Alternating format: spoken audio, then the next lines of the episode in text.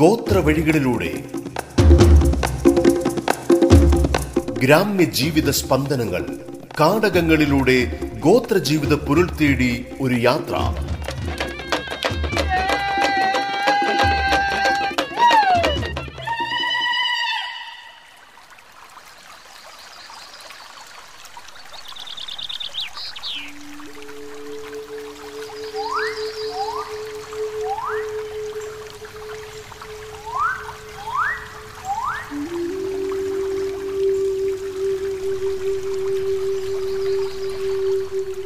വണക്കം.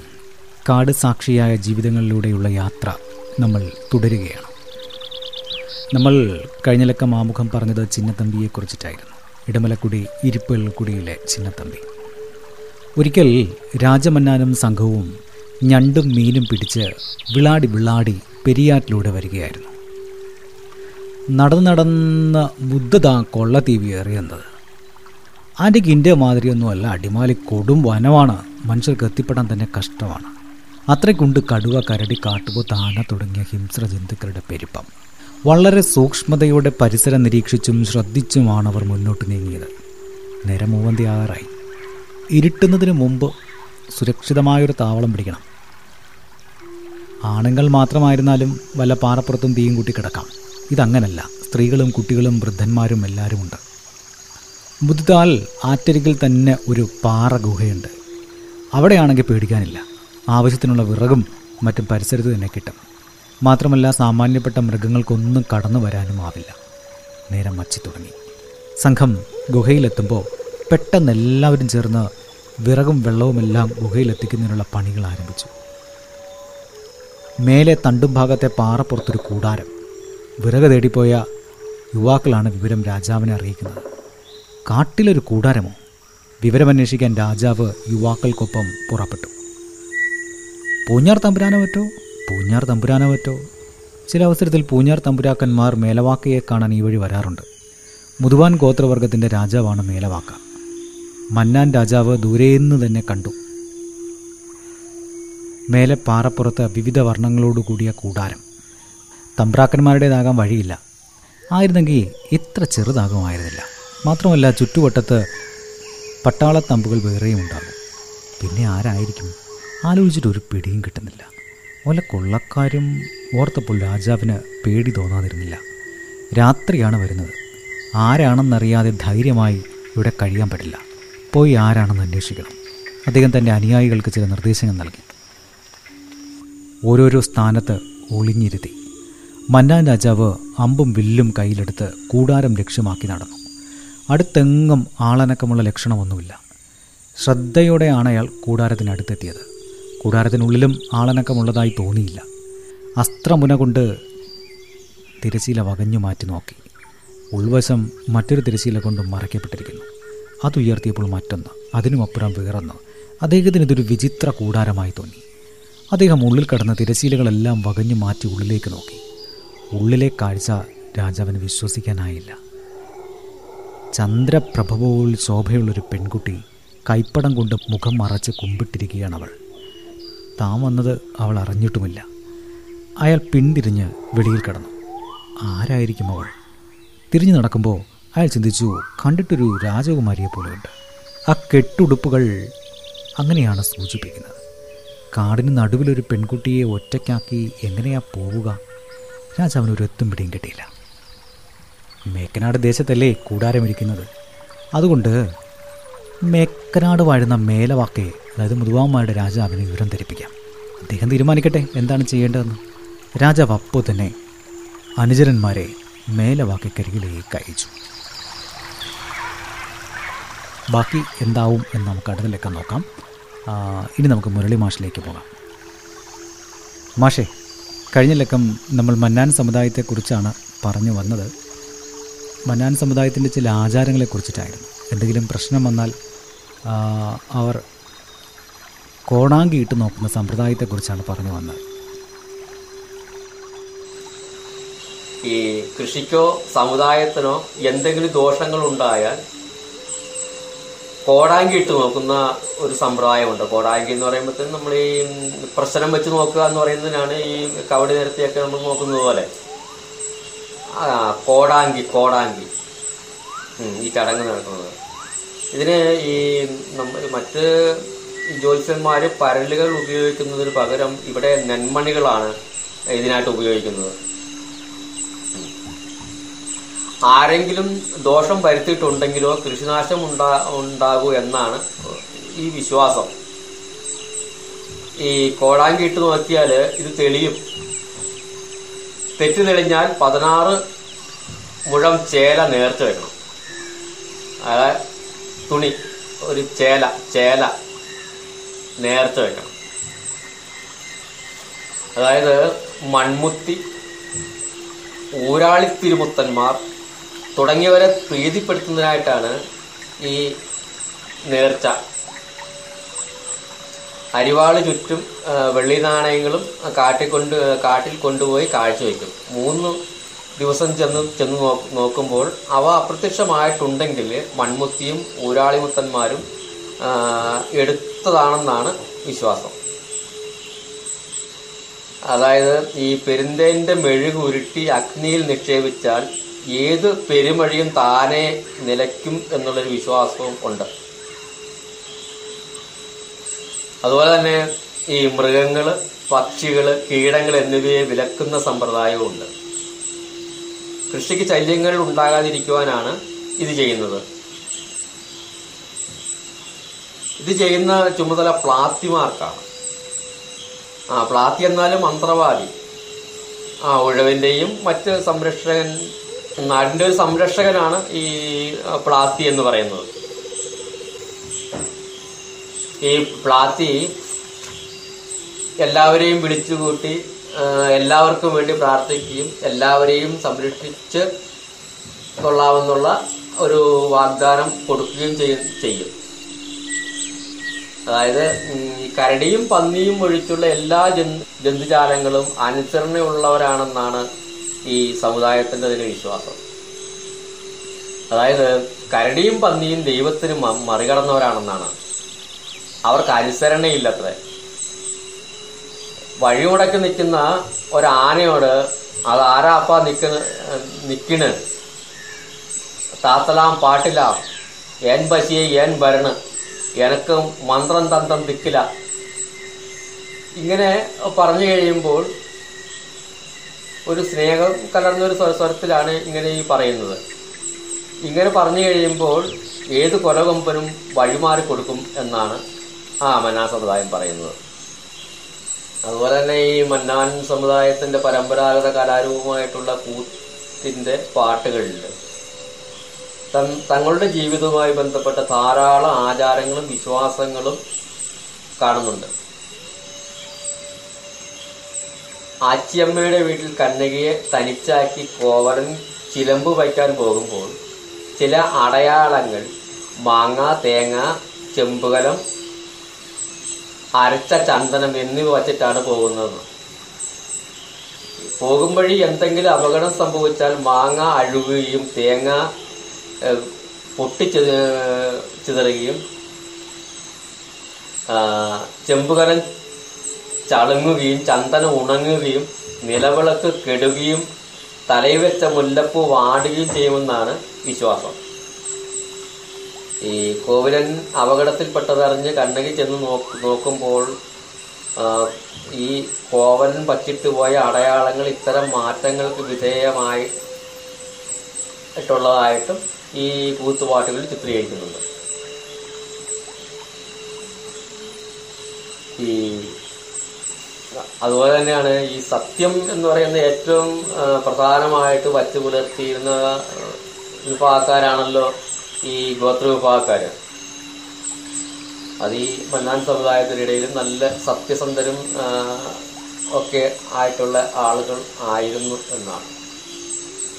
അപ്പം എന്തെങ്കിലും ഒരു തെറ്റ് ചെയ്ത് കഴിഞ്ഞാൽ ആ സത്യം തെളിയിക്കുവാൻ പാലുമേലെ സത്യം പാമ്പ് മേലെ സത്യം എന്നിങ്ങനെ വിവിധ രീതികളുള്ള സത്യ സത്യപരീക്ഷണങ്ങളുണ്ട്.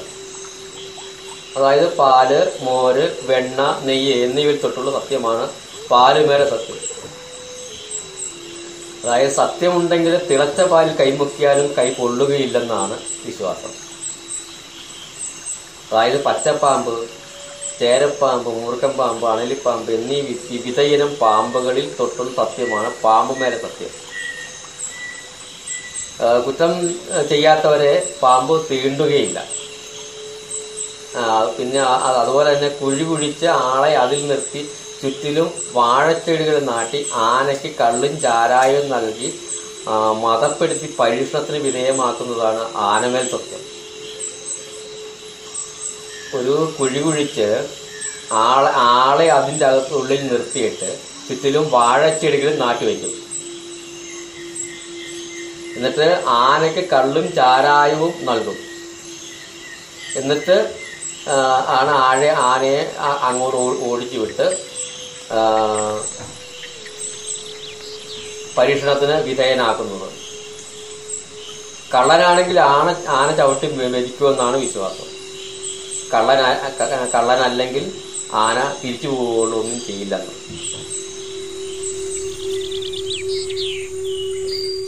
ഗോത്രവഴികളിലൂടെ ഇടവേളയ്ക്ക് ശേഷം തുടരും.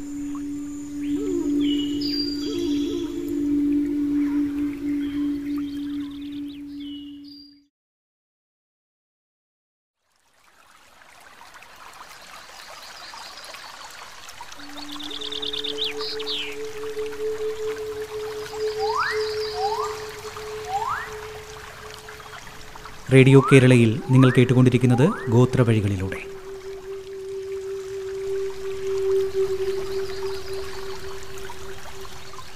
മണ്ണാൻ സമൂഹത്തിനിടയിൽ അവരുടെ തനതായ കലാരൂപങ്ങളും കരകൗശല വിദ്യകളും പ്രചരിക്കുന്നു. ഇപ്പോഴും പ്രചാരത്തിലുള്ള കൂത്താണ് തനത് കലകളിൽ പ്രധാനം. കരകൗശല വിദ്യയിൽ പ്രധാനപ്പെട്ടതാണ് കണ്ണാടിപ്പനമ്പ് നിർമ്മാണം. കൂടാതെ ദൈനംദിന ജീവിതവുമായി ബന്ധപ്പെട്ട കുട്ട വട്ടി മുറം ധാന്യങ്ങൾ ശേഖരിച്ചു വയ്ക്കുന്നതിനുള്ള വലിയ കൂടകൾ ഉരൽ ഉലക്ക ഉണ്ടവില്ല് പല ഇനത്തിലുള്ള കെണികൾ ചവമഞ്ചം ഏറുമാടം ഈറ്റയില കൊണ്ടുള്ള പുര എന്നിവയും കലാപരമായി നിർമ്മിക്കുവാൻ ഇത്ര ശേഷിയുള്ള മറ്റൊരു ആദിവാസി സമൂഹം ഇല്ലെന്ന് തന്നെ പറയാം. പ്രത്യേകം ഈ ഈറ്റപ്പുളികൾ മിനുസിപ്പെടുത്തിയെടുത്ത് അതുകൊണ്ട് നിർമ്മിക്കുന്ന പനമ്പാണ് ഈ കണ്ണാടിപ്പനമ്പ് അല്ലെങ്കിൽ ഈ കണ്ണാടിപ്പായ എന്നൊക്കെ പേരിൽ അറിയപ്പെടുന്നത്. നന്നായി രൂപപ്പെടുത്തിയെടുക്കുന്ന പായയിൽ നോക്കിയാൽ കണ്ണാടി പോലെ മുഖം ദർശിക്കാം. ഇങ്ങനെയാണ് കണ്ണാടിപ്പായ എന്ന പേര് ഉണ്ടായത്. കണ്ണാടിപ്പായയുമായി ബന്ധപ്പെട്ട ഒരു ഐതിഹ്യം മനോമാർക്കിൽ പ്രചരിക്കുന്നുണ്ട്. പൂഞ്ഞാർ തമ്പുരാനെ മുഖം കാണിക്കാൻ പോയ രാജാവും സംഘവും അദ്ദേഹത്തിന് പാരിതോഷികമായി ഒരു ഈറ്റക്കുഴൽ സമ്മാനിച്ചു എന്നാണ് പറയുന്നത്. ഈ ഈറ്റക്കുഴൽ തിരിച്ചും മറിച്ചും ഒക്കെ നോക്കിയിട്ട് രാജാവിന് പ്രത്യേകതയൊന്നും മനസ്സിലായില്ല. അവസാനം ഈ രാജാവ് തന്നെ ഈറ്റക്കുഴലിനുള്ളിൽ നിന്നും അതിമനോഹരമായി നെയ്ത് ഉണ്ടാക്കിയ ഒരു കണ്ണാടിപ്പായ പുറത്തെടുത്ത് കാണിക്കുകയായിരുന്നു. രാജാവ് അത് കണ്ട് അത്ഭുതപ്പെടുപ്പെട്ടുവെന്നാണ് കഥ. ഈ ഈറ്റക്കുഴലിൽ ഒതുക്കാവുന്ന വിധം നേർമയുള്ളത് ആയ കണ്ണാടിപ്പായ. ഒരാൾക്ക് നീണ്ടു നിവർന്നു കിടക്കാനുള്ള വലിപ്പവും വീതിയും ഒക്കെ ഈ പായ്ക്ക് ഉണ്ടാവും. ഈ കണ്ണാടിപ്പായ അതിന്റെ തനിമയിൽ സൃഷ്ടിച്ചെടുക്കാൻ കഴിയുന്നവർ ഇപ്പോഴും മന്നാന്മാർക്കിടയിലുണ്ട് അവശേഷിക്കുന്നത് അവർക്ക് പ്രോത്സാഹനം നൽകിയാൽ അനന്തമായ വിൽപ്പന സാധ്യതകൾ പ്രധാന പ്രതീക്ഷിക്കാവുന്നതാണ്. കണ്ണാടിപ്പായ അതിന്റെ തനിമയിൽ സൃഷ്ടിച്ചെടുക്കുവാൻ കഴിയുന്നവർ ഇപ്പോഴും മനാർമാർക്ക് ഇടയിൽ അവശേഷിക്കുന്നുണ്ട്. പ്രോത്സാഹനം നൽകിയാൽ അനന്തമായ വിൽപ്പന സാധ്യതകൾ പ്രതീക്ഷിക്കാവുന്ന ഒരു കരകൗശല ഉൽപ്പന്നമായി ഈ കണ്ണാടിപ്പായ മാറും. ഈ കണ്ണാടിപ്പായ നിർമ്മിക്കുന്നത് പ്രത്യേകം ഇനം ഈറ്റ കൊണ്ടാണ് കണ്ണാടിപ്പായ നിർമ്മിക്കുന്നത് പൊന്നീറ്റ എന്ന പേരിൽ അറിയപ്പെടുന്ന ഈറ്റയാണ്. ഈ തീറ്റ ഏറ്റവും മേന്മയേറിയതാണ്. കാരണം മുട്ടുനീളം വളരെ കൂടുതലുണ്ട്. വണ്ണം കൂടുതലാണ്. ഈറ്റ ഈ അടിമാലി മേഖലയിലുള്ള വനാന്തരങ്ങളിൽ ധാരാളമായി കാണപ്പെടുന്നുണ്ട്. മുട്ടുനീളം വളരെ കുറഞ്ഞ ഇനങ്ങളാണ് കാരീറ്റയും പേരീറ്റയും ഒക്കെ. ഏറ്റവും മേന്മയേറിയ പായ ഉണ്ടാക്കുവാൻ പൊന്നീറ്റ തന്നെ ഉപയോഗിക്കും. മുട്ടുനീളം കൂടുതലുള്ളതിനാൽ ഏച്ചു വയ്ക്കാതെ തന്നെ പായ നെയ്തെടുക്കാം. ഈ ഈറ്റ വെട്ടുന്നതിനുമുണ്ട് ചില പ്രത്യേകതകൾ. കറുത്ത പക്കം നോക്കുമ്പോഴാണ് ഈറ്റ വെട്ടുന്നത്. അല്ലെങ്കിൽ പൊളിയിൽ കുട്ടൽ വീഴും. ഈ ഈറ്റ വെട്ടി വെട്ടിക്കൊണ്ടുവന്ന് മുറിച്ച് ചെറുതും വലുതുമായ പുളികളാക്കി മാറ്റും. ഒരു കീറിൽ നിന്ന് നാല് പുളികൾ വരെ എടുക്കാം. ഇതിൽ നാലാമത്തെ പുളിയാണ് കണ്ണാടിപ്പരമ്പിന് എടുക്കുന്നത്. മറ്റു പുളികൾ കൊണ്ട് കുട്ട വട്ടി മുറം കൂടകൾ എന്നിവയൊക്കെ നിർമ്മിക്കും. പുളി വെട്ടിയിട്ട് ഉണക്കിയെടുക്കും. മഴക്കാലമാണെങ്കിൽ ഒരു തട്ടുണ്ടാക്കി അതിൽ വെച്ച് അടിയിൽ ആഴി കൂട്ടി ഉണക്കും. ഉണങ്ങിയ പുളിയിൽ നിന്ന് പായ് പുളി വേറെ പരമ്പുളി വേറെയായി ഇങ്ങനെ കെട്ടിവയ്ക്കും പുളി ചീകി മിനുസപ്പെടുത്തുന്നതിനാലാണ് കാര്യം. തുണിക്കുമേൽ പൊളി വെച്ച് അതിനുമേൽ മൂർച്ചയുള്ള അരുവ അമർത്തിപ്പിടിച്ച് പുളി വലിച്ചാണ് ചീകുന്നത് ചീകൽ എത്രമാത്രം ഭംഗിയാകുന്നുവോ അത്രയ്ക്കും മിനുസമുള്ളതാകും പായയും. പായ നിർമ്മാണം വളരെ ഏകാഗ്രത ആവശ്യമുള്ള പണിയാണ്. ഊണും ഉറക്കവും നഷ്ടപ്പെടും. പല ദിവസങ്ങൾ വേണ്ടി ഒരു പായ നിർമ്മിക്കുവാൻ എല്ലാവർക്കും ഇത് ചെയ്യാനാകില്ല. ഒരു ചിത്രത്തിന്റെ രചന പോലെ തന്നെ ശില്പത്തിന്റെ നിർമ്മാണം പോലെയും തികച്ചും സർഗാത്മകമായ ഒരു പ്രവൃത്തി തന്നെയാണ് ഈ കണ്ണാടിപ്പായയുടെ നിർമ്മാണം.